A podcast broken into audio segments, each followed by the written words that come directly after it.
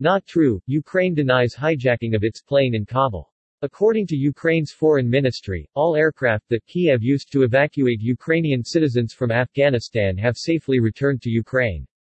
Ukraine says no Ukrainian planes have been hijacked in Kabul or any other place. All Ukrainian evacuation planes have safely returned to Kiev. 256 people were evacuated on three flights.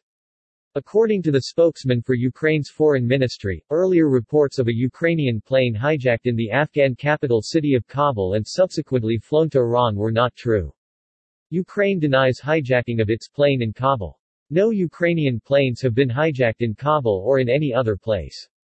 Reports of a hijacked aircraft that some media outlets are spreading are untrue, Ukraine Foreign Ministry spokesman Oleg Nikolenko said in an interview with RBC Ukrainian news agency today.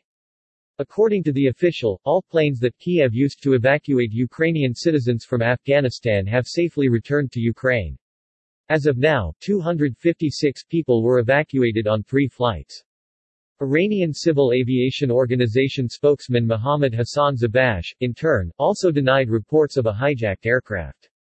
According to the Mehr news agency, he pointed out that the Ukrainian airliner made a stopover for refueling in the Iranian city of Mashhad on Monday and later headed to Kiev, where it landed at 10.50 p.m. local time. Ukrainian Deputy Foreign Minister Yevgeny Yenin claimed earlier that unidentified individuals had seized a Ukrainian plane on Tuesday and flew it to Iran.